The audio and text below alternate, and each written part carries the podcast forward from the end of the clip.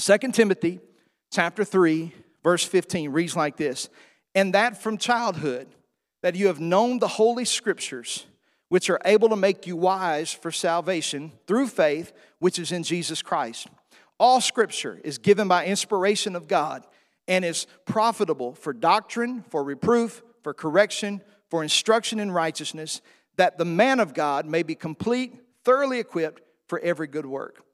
1 Thessalonians chapter 2, here's another one I want us to read. It'll be on the screen for you tonight. 1 Thessalonians chapter 2, verse 13. Uh, for this reason, we thank God without ceasing, because when you received the word of God, which you heard from us, you welcomed it, not as the word of men, but as the word Eh, eh, but as it is in truth, the Word of God, which also effectively works in you who believe. Here's one more verse 2 Peter 1 and 21. It says this For prophecy never came by the will of man, but holy men of God spoke as they were moved by the Holy Spirit. Let's pray. Father, thank you for your word tonight. And I pray that as we delve into this, that you would give us understanding. Uh, help us, Lord, to take what we learn and apply it, but also, Lord, let us use it to strengthen our faith. And so we give you the praise and the honor and the glory for it tonight in Jesus' name. Amen. So, um, tonight, basically, over the next, this is going to be a 16 week teaching. So, if you if you calculate that up, we're going to be parked right here for three months. So you're looking at uh, towards the end of March. Um, we belong to an amazing fellowship of churches called the Assemblies of God. Now, I've said on record several times that that um, the Assemblies of God is not perfect, and doctrine, you know, do- our doctrine's great, but any organization has its flaws. But I love the Assemblies of God because of our doctrinal stance and because of our missions program and our, our cooperation one with another to take the gospel around the world. I, I, appreciate the accountability and the network of ministers and churches. And um, but tonight, one thing I love is our approach on doctrine, and uh, I think that it's vitally important for us to know what we believe. Now, many of you, I'll, I'll, give you just a quick history lesson, but the Assemblies of God was formed in, in the turn of the century, um, around between 1904 and 1906, when the Azusa Street revival was happening in Los Angeles, California. They were meeting at a little house in a prayer meeting. That prayer meeting grew, went to a homeless shelter, and that revival broke out and uh, went for years and years and years. And, and so people at that time, Pentecost was not real popular, and the Baptists and Methodists and the Episcopalians and all of these people came to these prayer meetings seeking after God, and they left with a Pentecost experience, which we would call the baptism of the Holy Spirit. They, they, were, they left speaking in other tongues, as the scripture tells us in Acts 2, Acts 10, Acts 19, and Mark 16 they left with this experience and they were excited about it. How many of you who've ever been baptized with the Holy Spirit were excited about your experience? Well, when they went home, they were the only ones. Their churches thought they went crazy. They, they were given the left foot of fellowship. And so uh, these people, you know, one of the things at Azusa Street that was, that was emphasized was the return of Christ. Jesus is coming.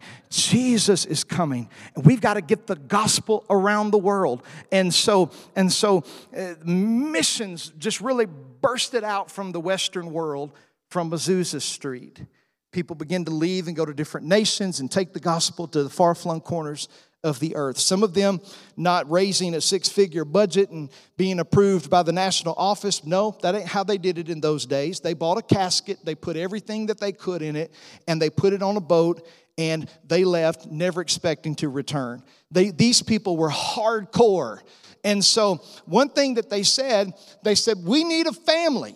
We need somebody to belong to. We need, we need some fellowship. So, I don't know how they wound up from Los Angeles to Hot Springs, Arkansas, but they, they gathered downtown on Central Avenue and had the first General Council of the Assemblies of God. And one of the things that they came together and they said was they they established a missions program and they said we need to formulate what we believe because it's important what you believe amen and so they they came up with 16 non uh, compromising fundamental truths they said these 16 things we will not compromise on and so out of those 16 there are four that that kind of stick out the most. Jesus is Savior. Uh, number two, Jesus is healer. Uh, number three, Jesus is the baptizer of the Holy Spirit. And number four, Jesus is our soon returning King. Uh, and so those are four cardinal doctrines, but there were 16 doctrines that they that they formulated on, and they said, This is what we believe. Now, why I like that is because you can go to any Assemblies of God church anywhere in the world and they all believe the same thing. Now, when you go to a church in Africa, it doesn't look like a church in Oklahoma.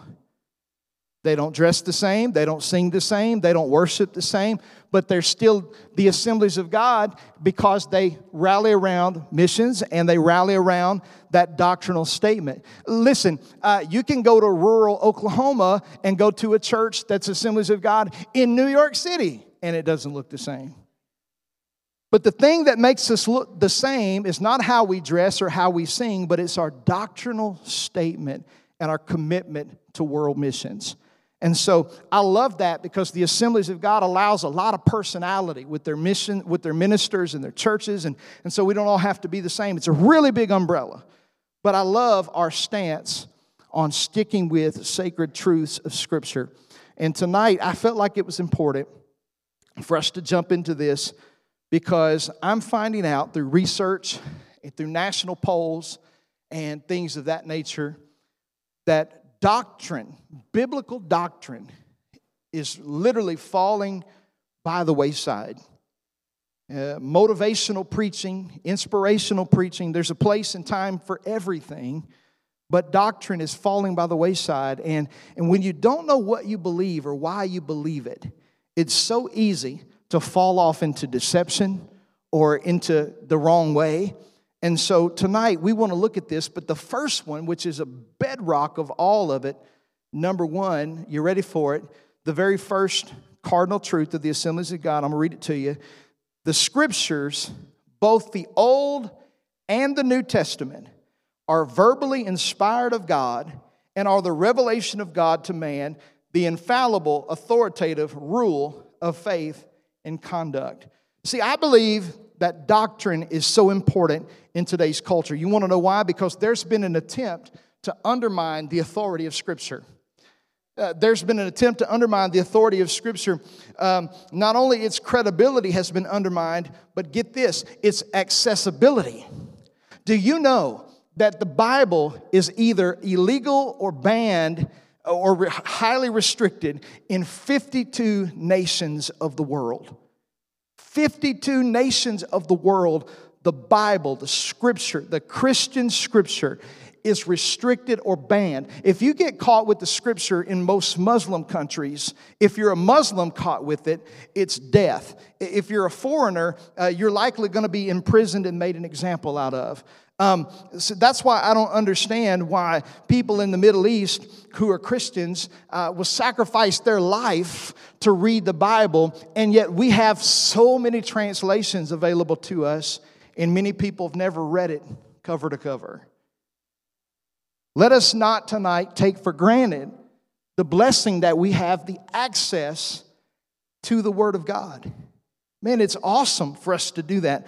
I want you to know, I watched a, a video that was released years ago uh, from the underground church in China where a missionary smuggled a, a case of Bibles in. Many of you may have saw this video. It actually went viral.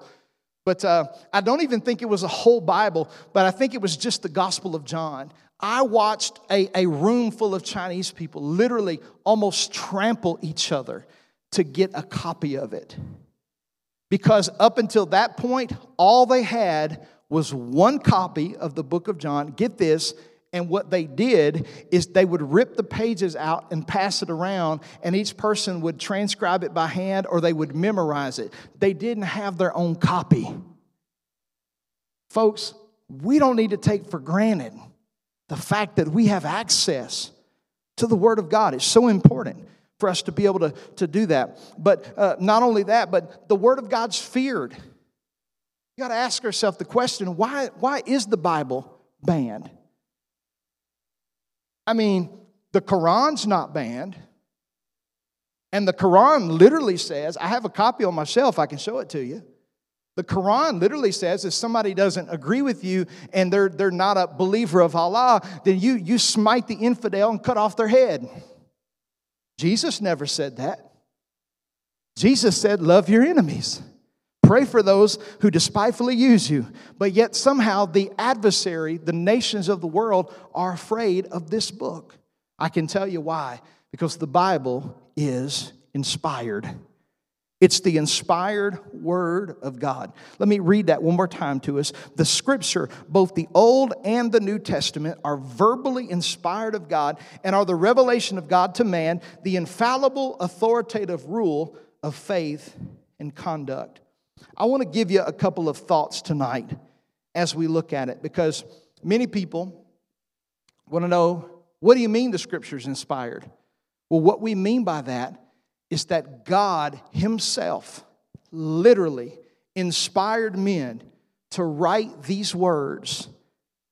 And through history after history, years after years after years, authors spaced apart in books and, and centuries, and people who didn't even know each other wrote some of the very same things. And, and historically and archaeologically, all of them were proven. And tonight I want to look at that. So, the first thing tonight I want to look at is the evidence of inspiration. The evidence of inspiration. We need to look at tonight the fulfilled prophecies of the Old Testament. You got to understand the Bible was not written by like one person. God used people as instruments and vessels.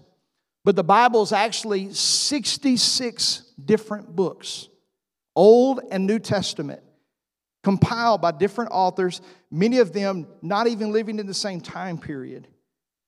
But yet, how is it that Old Testament prophets like Isaiah, who never even lived in the days of Christ, could prophesy the coming of the Messiah, where he would be born, how he would die, um, uh, all of those different types of things. How in the world would he ever be able to do that unless it was divinely inspired?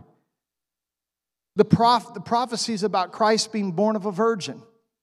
How in the world would they ever be able to, to happen unless God inspired those things? The fulfilled prophecies of the Old Testament are proof of the inspiration of the Word of God. Here's, here's another one the unity and the coherence of the Bible, despite being written by different authors over a long period of time.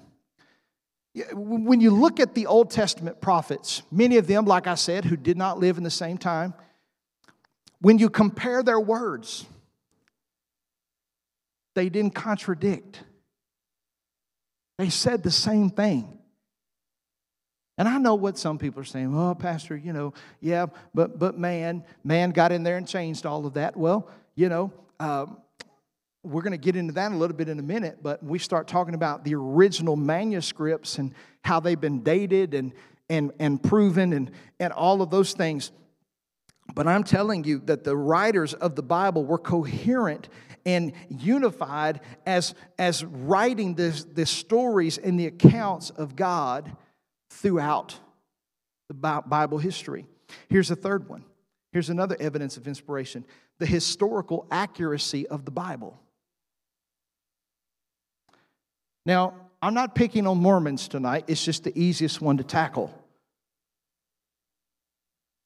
The, the Joseph Smith had a vision, an angel visited him, and he says, and uh, had a vision, and he said that Jesus, it was another testament, said that Jesus came to America and, and you know, there was tablets of stone and, and all these types of things.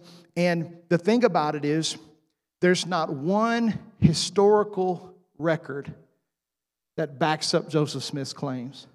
Not one. Not one. They have never proven it.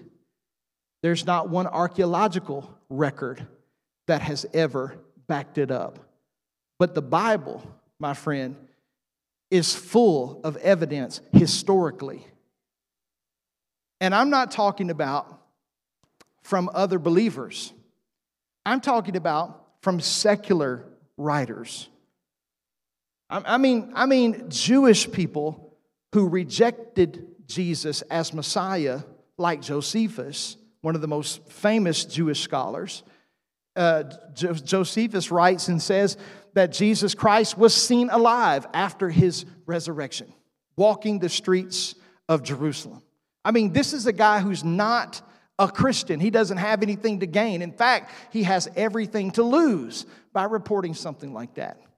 But yet he still writes it. The historical accuracy of the Bible. Um, not only that, but the nations that the Bible talks about being in existence in those times. Many of those nations that are today no longer in existence.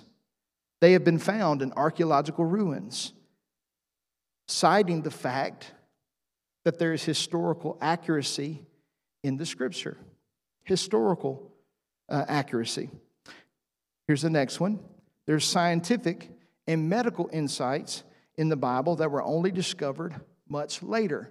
You see, people think that the science and God conflict, but they really don't. Science just simply means knowledge, but God is all knowledge. Do you know that when God gave the law of circumcision to Abraham and the children of Israel, and they, were in the law, they were told that they were to circumcise their children on the eighth day. On the eighth day. Now, anybody know why? Well, we, we think that it's, you know, seven days a week, eight days, new beginnings. You know, no, it's nothing spiritual like that. They didn't know it, but God knew. Newborn's baby's blood don't really start to coagulate correctly until the eighth day. Now, today, in modern, modern time, they give you a shot in the hospital that kicks that in, but in those days, there was no shot. But God knew. Everybody say, God knew.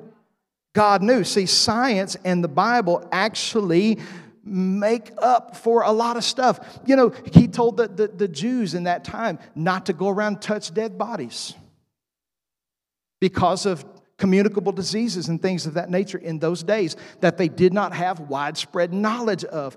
But God, because He's the creator of all things, He prepared His people in such a time so that they would know. So there's scientific and medical insight in the Bible that were only discovered much later. Do you know that NASA and other people say that the universe is still expanding? They do. They're always putting that telescope out there and finding something new. You know why? Because in Genesis chapter 1, God said, Let there be light, and He never told it to stop. The universe is still expanding. And scientific evidence and research has backed up the fact that the scripture truly is inspired. Not only that, you have the impact and transformation of individuals and communities throughout the reading and the obedience of the Bible. Lives are changed by the Word of God. It's the evidence of inspiration. Here's the second thing I want to look at the doctrine of inerrancy. What does inerrant mean? It means it's without error, infallible. Now, this is important because what I told you is that there's been an attempt to tear down the validity of the Word of God. You know why? Because God's Word is power.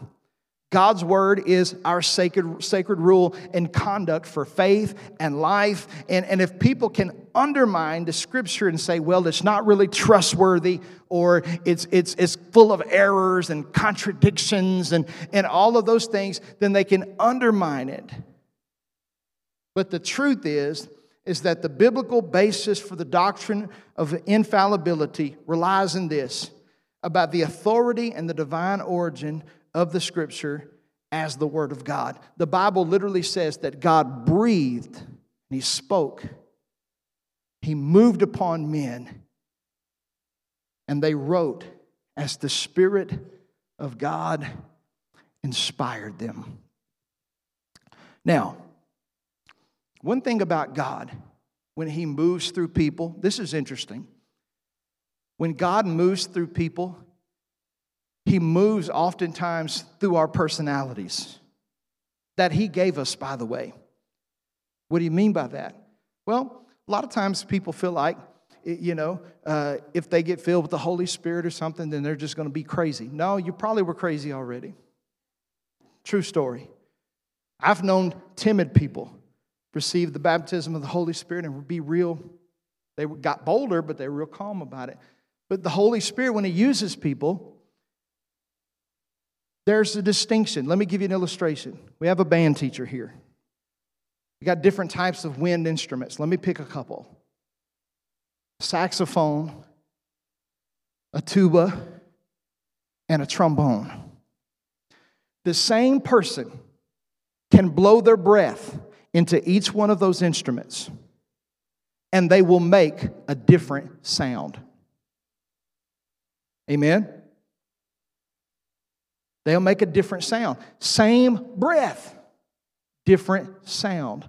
That's the way it is when God uses us, and that's the way it was when God breathed upon these authors and writers of the scripture. That's why scholars can take several different books and they can say, This was the writing style of Moses because he had a particular pattern the way he did things. David had a particular pattern the way he wrote things. Matthew, Mark, Luke, and John, although uh, Matthew, Mark, and Luke are what the scholars call synoptic gospel, that just means they're similar gospels. They contain the same stories for the most part, but different eye view witnesses. But the reason why some of their stuff may be worded a little different is not because the Bible is full of error, but it's just like if you and I were to go out here to the train track and you stood on the north side and I stood on the south side and somebody was from the west looking and saw an accident, we would all see the same accident, but we would see a different perspective of it.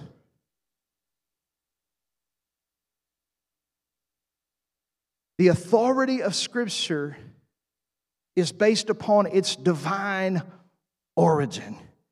It literally came from God. Not only that, but the doctrine of infallibility has credibility based on the preservation of the Bible by the power of God. I love what Psalm 12 and, and Matthew 5, both of them kind of say the same thing. The, the grass withers and the flower fades, but the word of God shall abide forever. Do you understand that, that people have tried to destroy the word of God? They've tried to stamp it out, they've tried to get rid of it. But God has preserved his word throughout the ages. So it's an awesome thing. Here's why infallibility is important because that means that the Bible then is the final authority in matters of faith and practice. We can trust and rely on the Bible as God's guide for our lives. See, if we believe the Scripture is inspired and this is God's Word, then we're confronted with the fact that the Scripture says that let God be true and every man be a liar. People ask me all the time, What's your opinion about this? I'm very opinionated. But my opinions aren't worth a hill of beans if they don't line up with this. There are things that, listen, I'm going to be transparent with you. There are things in the Bible that if I would have wrote it, I wouldn't have put it in there. That whole turn your, turn your other cheek thing, I don't like it. I like eye for an eye, tooth for a tooth. You know, you mess with me, I'll mess with you. But Jesus flipped the script and said, No, no, no, don't do that. I said, Love your enemies, pray for those who despitefully use you. If someone takes your tunic, you give them your cloak also. If they ask you to go one mile, you go two. See, some of that stuff like that, I wouldn't have put it in there. But at the end of the day, my opinion doesn't really matter. The Word of God's what matters. And the reason, I'm just going to say it tonight, the reason why the church is in so much trouble is because preachers like to talk about their opinion of what the Word of God says rather than what the Word of God says. You know why? Because, contrary to popular belief, the Bible says, My word is like a hammer that crushes the rock into pieces. I mean, the Word of God is a sword, it is a double edged sword. It cuts going in and it cuts coming out. I told us Sunday, it's, a, it's, it's for reproof and rebuke.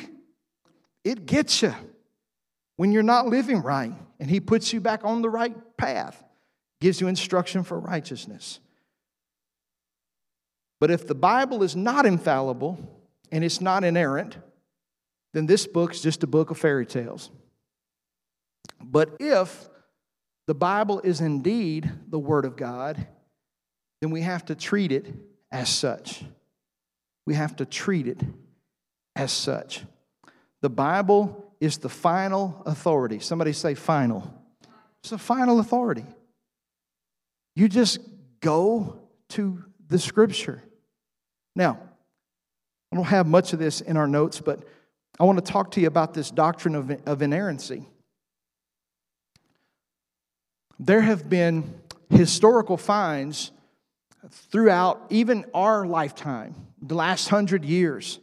For instance, when the Dead Seas were, were, scrolls were found in the mountains of Qumran across from the Dead Sea, where John the Baptist would have lived and where he would have grown, um, where Moses would have looked over the Dead Sea and looked over into uh, the Promised Land. There, there's that area there. There was two Bedouin shepherd boys who were throwing rocks, and they threw a rock into a cave. And when they threw a rock into this one cave, they heard an echo, and that led them to go in and see what it was. And so they climbed up the side of this rock and they went in and they found these scrolls of the prophet Isaiah that had been preserved for like thousands of years.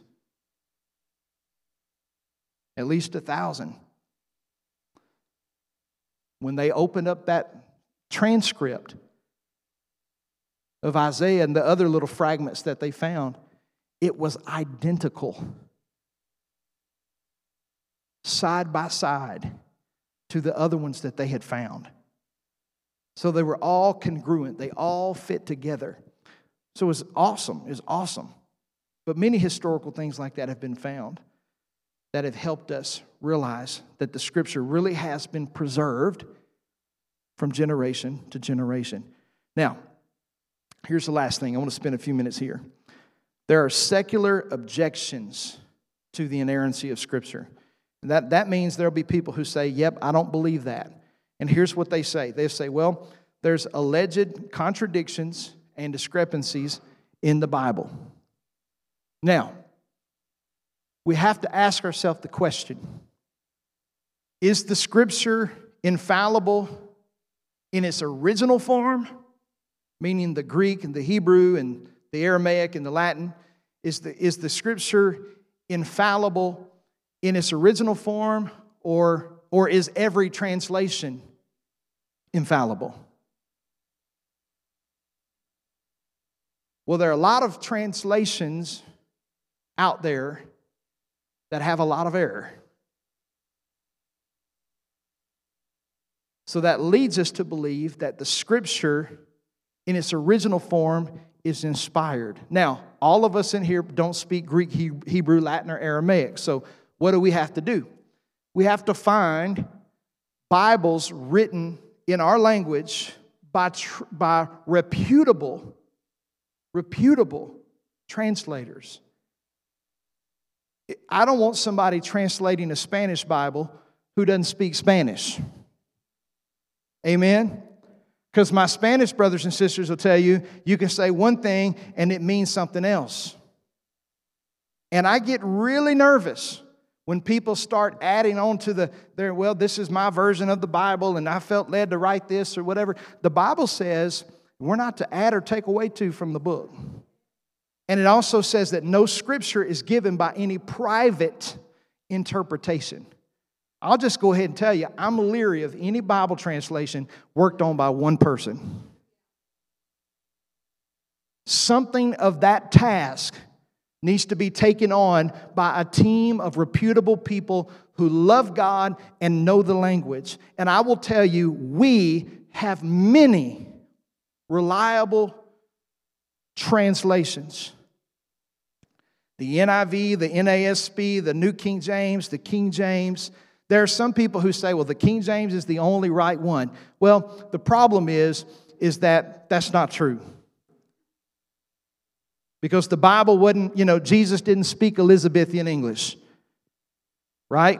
And today we don't use thees and thous. Now, that said, at a certain point in time in history, the King James Version of the Bible, which, by the way, is very beautiful and poetic.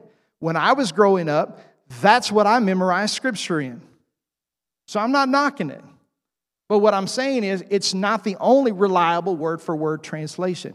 There are lots of good ones. The New American Standard, the Amplified Bible is really good. Um, uh, I, I, time would beseech me to get into all of them, but I'm just saying this tonight to let you know that the, the type of Bible that we use, it is important. Here's another one. Another objection to the inerrancy of Scripture is the role of human authorship and cultural context in the Bible. In other words, people say, well, it can't be of God because men wrote it. Well, let me tell you something. Who else was going to write it? God used the fleshly finger of Moses to write the, the, the, the tablets of Ten Commandments, the, the, the Ten Laws. And God used the fleshly finger of the Messiah to get down in the ground on the dirt and write. He also breathed into the people, the apostles and the prophets, those who wrote the Holy Scripture, he worked through them and he used them in their own faculties and their own functions. It was verbally inspired. What that means, verbal plenary inspiration. What that means is that God literally spoke to them and they wrote it down. Here's the last, here's the last one. People say the Bible can't be inerrant because there's the apparent endorsement of immoral actions in the Bible. Let me tell you what they're talking about. A lot of people say, well, I can't believe the scripture because in the Old Testament, God told them, kill all the women, kill all the children, kill all the animals, whatever. Can I just tell you something? When you're God and you created everything, you can do with it as you please. But He told us not to do that. Okay? So it seems like a contradiction to, to, to us, but God was the one who created and authored that life. And He told them to do that for a very specific reason. And so those are some objections to it. So, what's our conclusion tonight? I'll make this quick. First of all, the inspiration and infallibility of the Bible is the foundation of our faith. Secondly, we can trust and obey the Bible as true and, rely, and, and the reliable Word of God. And number three, we need to hold fast the Scripture and let it, let it transform our lives. We have historical, archaeological, uh, scientific, medical, all different types of evidences pointing to the validity of Scripture. And so you can't say that about a lot of the other religious books that are out there today. So I'll close with how I started. No wonder why the nations of the world are afraid of the scripture, because it truly is the Word of God.